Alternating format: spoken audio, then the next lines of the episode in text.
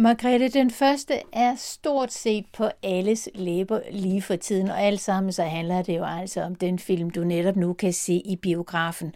Og i den anledning, der er jeg, Dorte Chakravarti, taget en tur ud i byen for at tale med en af de danske forskere, som ved allermest om lige præcis Margrethe den Første. Det er Vivian Etting. Hun er historiker, seniorforsker og museumsinspektør på Nationalmuseet. Og så har hun skrevet den bog, der hedder Margrethe den Første, en regent og hendes samtid. Den er udkommet tidligere, men er netop udkommet i en ny og revideret og opdateret version, som man med stor fornøjelse kan læse, hvis man altså har lyst til at vide lidt mere om netop den her regent og hendes samtid. Jeg tog ind på Nationalmuseet blandt andet for at spørge Vivian Etting, hvordan det kan være, at hun er og bliver ved med at være så fascineret af lige netop Margrethe den Første. Jamen, hun er jo en så øh, ikonisk person, som får så kæmpe betydning for Danmarks historie, så, så man kan ikke, næsten ikke lade være med at interessere sig for hende. Det er en fantastisk historie, og vi er alligevel kommet så langt op på middelalderen, i middelalderen, så vi, øh, vi har en hel del kilder, hvor det så er muligt at komme, øh, komme lidt tættere på dronningen, og det er, og det er jo, hun er jo en af vores største regenter, vi overhovedet har i, i i den danske historie. Så derfor er hun selvfølgelig utrolig fascinerende at beskæftige sig med. Så hun er nok en, man aldrig bliver færdig med. og lad os så tage historien om Margrethe den første fra begyndelsen. Hvor og hvornår begynder hendes historie, hendes livsforløb?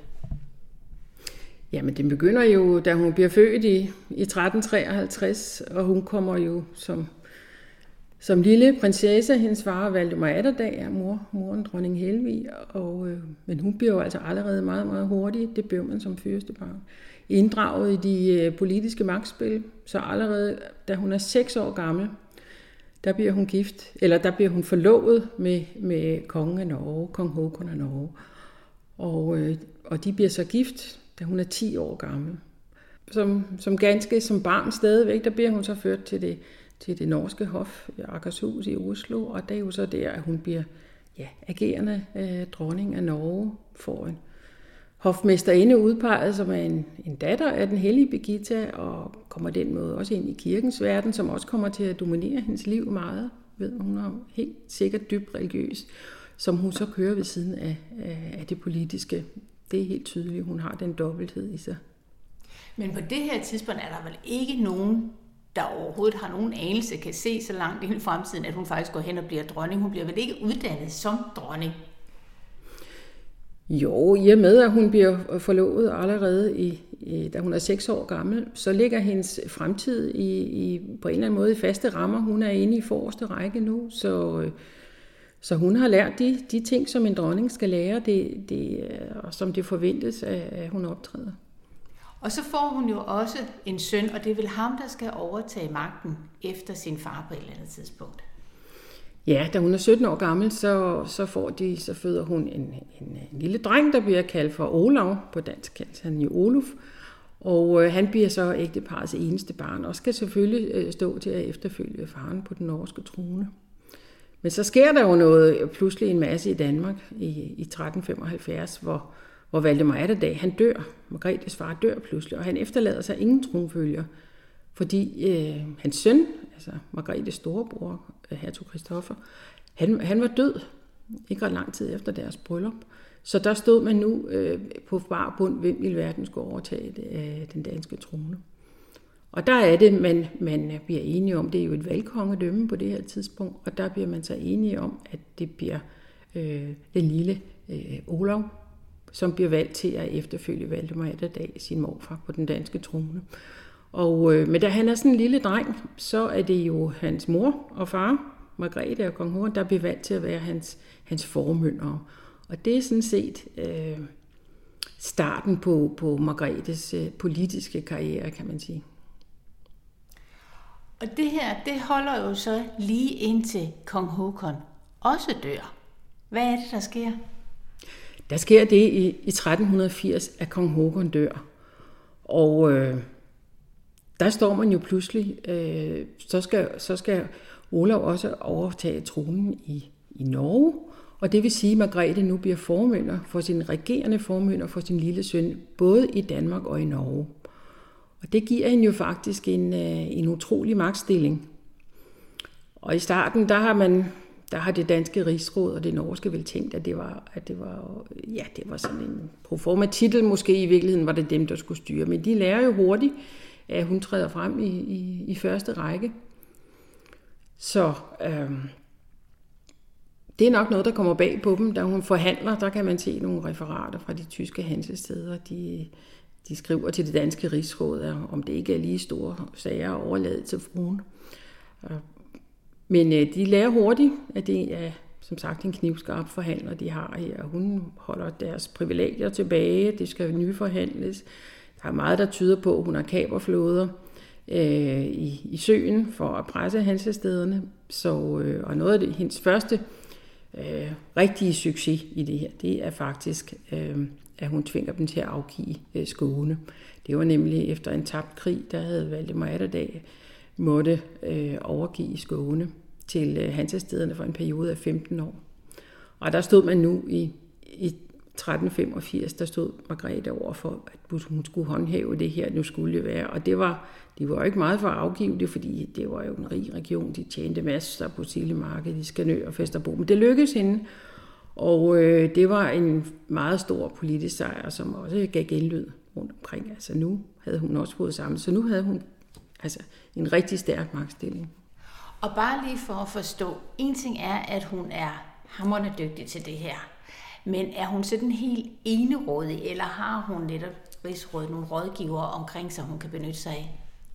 Ja, hun har helt klart øh, Rigsrådet, både i, i Danmark og i Norge, og det bestod af de, dels af de, de højeste gejstlige, og så af de en, en, en højstående adelige, som udgjorde sådan en kreds af rådgivere, som, øh, som hvad skal jeg sige, fulgte hende tæt. Der var jo også et øh, danehof, der blev, der blev afholdt med jævne mellemrum på Nyborg Slot, hvor, man, hvor, hvor større politiske øh, diskussioner blev, blev, blev gennemført. Og så tror jeg, hvis jeg ellers har regnet nogenlunde rigtigt på de her tal og årstal og alder, så dør hendes søn, kong Olof, da han er 17 år, og hun er vel i begyndelsen af 30'erne, 34 tror jeg, jeg har regnet frem til. Det er da et kæmpe chok, der sker der? Ja, for med et så falder hele, det hele fra hinanden, om man så må sige. Hele, ja, hele regeringsmagten i, i Danmark og Norge falder fra hinanden, fordi der, der er jo ikke nogen tronfølger. Han var deres eneste søn. Og øh, den nærmeste, man kan komme i hvad skal jeg sige, den mandlige slægtninge, så skal man ned i den mecklenburgske fyrsteslæg og Mecklenburg. Det var ærkefjenden for Danmark, fordi det var svenskerne, der havde valgt en Mecklenburg til konge. Og øh, så der var man virkelig i vanskeligheder. Hvad skulle man gøre? Øh, og der så valgte man så kun en uge efter, at Olof er død. Så mødes man, så samler man sig på, på landstinget i Lund, og så kårer man øh, dronning Margrethe øh, til regent. Og da hun jo ikke kan blive konge, for en konge er jo en mand per definition, så valgte man hende øh, med titlen fuldmægtig frue og husbund og hele det danske riges formønder. Og det er jo sådan en helt, helt uh, uset uh, altså, titel i, i dansk historie. Og uh, hun bliver så kort tid efter valgt med, med samme titel i, i Norge. Så uh, der har der været altså en, en, en, en åben erkendelse af, at hun har været en fantastisk dygtig øh, regent. Altså regerende formøn, og der har hun været utrolig dygtig, så nu skulle hun ligesom agere som selvstændig i sit eget navn, om man så må sige. Og øh, indtil man fandt en passende til at efterfølge. Det var jo altid utrolig vigtigt midlerne Man havde en, der stod klar til, for ellers var, var alt lagt åben. Så, øh, så nu så stod hun øh, og, hvor virkelig var, var ikke på toppen, for det kom senere, men altså hun havde virkelig lavet fundamentet for hendes magtstilling, og det var der sådan virkelig åben respekt og anerkendelse over, og alt folk var virkelig forbløffet over den her, øh, den her stærke kvinde. Så godt nok har hun mistet både sin far, sin mand og nu også sin søn, men til gengæld så har hun altså magten i både Norge og Danmark og er ydermere anerkendt som, som kvindelig regent her. Hvad er det, der gør, at hun også får Sverige op under neglene, så at sige? Men Sverige er jo ærkefjenden i den her øh, sammenhæng. Der er det øh, svenskerne, de har valgt en konge, øh, Albrecht af Mecklenburg, og, øh, og det bliver ærkefjenden her. Og det nærmer sig, der er, der er mange af de svenske store mænd, øh, de er meget utilfredse med, det, med Albrecht af Mecklenburg, så der begynder at komme hemmelige forhandlinger øh, med dronning Margrethe om at også overtage magten i Sverige. Og det øh, efterhånden bliver det krigslignende tilstanden. Kong Albrecht rejser til, til Mecklenburg for at samle en her. Det var også tit leje her på det her tidspunkt. Øh, som regel der ser man Margrethe, hun, hun vælger absolut altid sin sejre ved forhandlingsbordet, på man få fornemmelsen. Det er det, der er hendes, hvad skal jeg sige, basis her. Hun har jo ikke en krigeruddannelse som sådan, men det endelige opgør med, med den svenske konge, det må finde sted på øh, slagmarken. Og det sker ved et stort slag ved Falkøbing i, i februar øh, 1389. Og der vinder hun en kæmpe sejr. Den dans, samlede dansk-norske her vinder en kæmpe sejr over, over svenskerne, over kong Albrecht af Mecklenburg. Han bliver taget til fange sammen med sin søn og tronfølger og bliver sat puttet i det danske slot Lindholmen i Skåne. Så det er en kæmpe sejr. Nu er Margrethe regent i Danmark, Norge og Sverige. Og hvad er det så, der fører til Kalmarunionen? For er det ikke nok at være regent over de tre lande? Hvad er det, der gør, at det lige pludselig giver mening også med en union? Jeg tror, at Margrethe i høj grad har opfattet sig som som nordisk person i virkeligheden, ikke, ikke udelukkende som dansker. Hun var jo som, som, som barn allerede ført op til, til det norske kongehof og havde nær tilknytning til det. Og øh, jeg tror, hun har følt, at det var, var en, en eller anden form for naturlig ting, at de tre besluttede sammen. I, men hun har jo så kæmpet for, at de skulle slutte sammen og være som et rige. Og det har der været nogle usikkerhed om i de forskellige øh, riger der. Så der har der var jo de store forhandlinger i 1397 øh, på Kalmar Slot. Og der har man så øh, diskuteret at Man, man valgte en stor kroningsfest, der var valgt et barnebarn af hendes store søster. Så kom man udenom Mecklenburg. Erik, ham som vi kender som Erik af Pommern. I forbindelse med, at han blev kronet til, til, der, til konge, til der fælles konge over Danmark, Norge og Sverige, så satte man sig jo sammen for at finde ud af, hvad skulle være reglerne være for den her kommende union mellem de tre riger. Og der satser Margrethe på, at det skal være som et rige. Øh, det står der i kronisk dokumentet, at øh, det skal være som et rige. Men samtidig så kan man se, at der har været der er forhandlinger øh, ved siden af, og man har været lidt nervøs i de tre riger om, at, som så man har altså hvad det her skal føre til. Så man har samtidig lagt vægt på, at, at, at rigsrådene skulle fortsætte i hver enkelt rige, at hvert rige skulle beholde sin egen lov og ret. Så øh, det er lidt sjovt, fordi man kan, man kan sammenligne det lidt med de diskussioner, man har i EU i dag. det har været fuldstændig de samme øh, grundlæggende ting, man snakkede om, hvor man så taler om, det er også fælles udenrigspolitisk. Vi er en union, men der er nogle ting, så vi er alligevel selvstændige riger, men vi er en union. Margrethe ville have gerne set, at de blev smeltet helt sammen og var som en rige. Sådan blev det altså trods alt ikke. Og nu sagde du lige det her med øh, Erik af Pommern, som jo altså bliver regent, bliver konge her i unionen. Kan du ikke lige sætte et par ord på ham? Han er, hvad var det, datter, søn, var det det, du sagde? Ja, han er et barnebarn af, af Margrethes store søster. Og øh, hans far var, var hertug af Pommern. Øh, så på den måde, han havde jo kongelig blod i, i årene, om man så må sige. Og øh, så derfor var det, var det politisk smart at vælge ham, fordi man kom udenom Mecklenburgerne, men han havde det danske øh, Øh, kongelige blod i årene, så derfor øh, blev han valgt ind til at være den øh, unionskonge og kåret og hyldet som konge over unionen. Men som der står, Margrethe skulle fortsat regere sammen med ham, øh, og faktisk lige til sin død. Du sagde, Vivian Essing, på et tidspunkt, at det der, noget af det, der øh, øh, gør det relativt nemt at arbejde med Margrethe den Første, det er, at der er så mange protokoller. Vi er så langt op i middelalderen, vi faktisk har nogle skriftlige kilder. Men har vi noget, der virkelig gør, at vi kan kigge ind i hjertet på Margrethe den Første? Er der breve for hendes hånd? Er der dagbøger? Hvad er der? Vi har især øh, to, to breve, som er øh, utrolig gode kilder. Det første brev, det er fra øh, lige omkring 1370, 1369, 70, hvor hun er på Akershus, Norges dronning. Og det er krisetid, der er kæmpe økonomisk krise. Øh, Kong Håkon er ude i landet her, og hun sidder på kongeslottet, og hun skriver et brev, som stadig er bevaret til kong Håkon, hvor hun skriver, der er stor øh, krise her på slottet. Vi mangler mad og drikke, og øh, der bliver nødt til at blive fundet en løsning for, at de ikke skal, øh, min tjenerstab ikke skal forlade mig for hungers skyld. Sådan bliver det direkte formuleret. Og så skriver hun, at hun har optaget lån hos en hanseatisk købmand, som hun forventer, at kongen betaler tilbage, når han kommer. Så øh, der fornemmer man, at hun sidder på Akershus Slot der og, og i en virkelig svær politisk situation. Den anden fantastiske kilde, der er vi jo en helt, helt, helt anden øh, situation.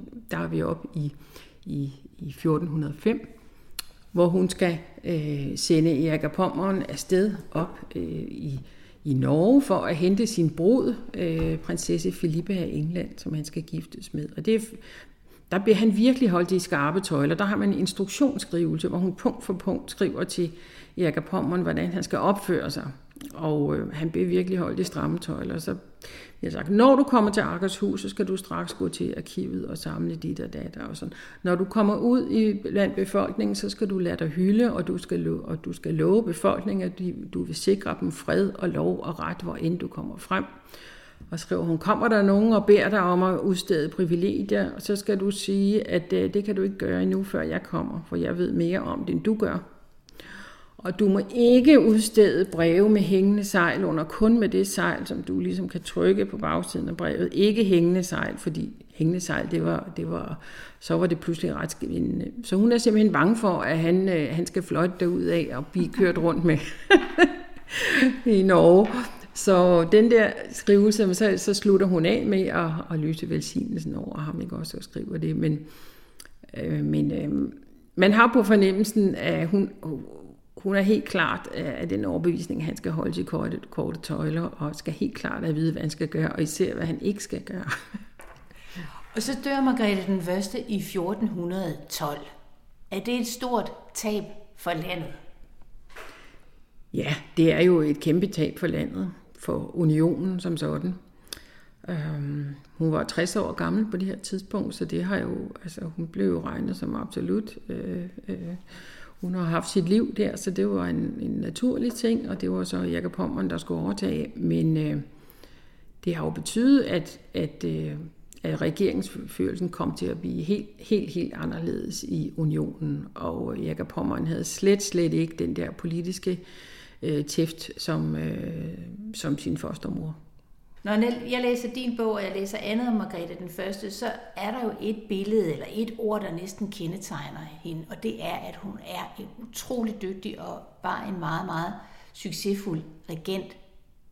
Er det sandheden om hende, at hun er en af de bedste regenter, vi har i historien? Ja, det tror jeg. Øh, det tror jeg virkelig. Og det har været et valg, hun har sagt, det her, det er et valg, både for mig, jeg vil magten, det er det her, jeg vil det her spil, ikke? fordi man kan sige samtidig, så offrer hun på en eller anden måde sit personlige liv. Hun bliver ikke gift igen, hun var jo ganske ung, da, da, da hendes mand dør, men hun, hun er klar over, at gifter hun sig igen, så mister hun magten, så har hele hendes øh, plan for Norden, den falder til jorden. Så hun vælger at, at hvad skal jeg sige, leve et liv som, som, som, som, som ene øh, person. Hun får meget nær rådgiver i, i Roskilde Bispen, Peter Jensen Lodehat, som jo, man kan sige, de følger hende, han følger hende altså fuldstændig øh, rundt i hele riget, kan man se, af de breve, de udsteder. Men øh, det er som om, hun, hun øh, i sin egen person har, har, har valgt at skære sit privatliv fra. Det var Vivian Essing, der er historiker, seniorforsker og museumsinspektør på Nationalmuseet, som her fortalte om Margrethe den Første. Og det gjorde hun altså på, blandt andet på baggrund af sin bog, den bog, der hedder Margrethe den Første, en regent og hendes samtid. Den er netop udkommet i en ny, revideret og opdateret version. Jeg hedder Dorte Chakravarti, og jeg vil kun sige tusind tak, dels til Vivian Essing, men også til dig, der lytter med. Sagen er jo den, at de her podcasts, som jeg indimellem får lavet, de handler om kulturhistoriske emner og indimellem kunsthistoriske emner. For tiden er jeg også i gang med at lave en serie om danske kvindelige vævere. Den hedder Håndens Arbejder, og jeg håber snart, der kommer nogle flere afsnit i den serie. Men det korte af det lange er, at alle de her podcasts, som jeg indimellem får lavet, ja, det er altså nogle, jeg får lavet, når jeg ellers har tid og økonomi til at klemme dem ind imellem mit øh, øvrige daglige arbejde. Det er derfor, der er nogle huller i sendefladen. Og det er derfor, jeg vil sige tak til dig, der trofast fortsætter med at lytte, og også indimellem skriver til mig. Det er super skønt at vide, at du og I er med, og jeg vil bare sige rigtig stor tak for både tid og ikke mindst tålmodighed.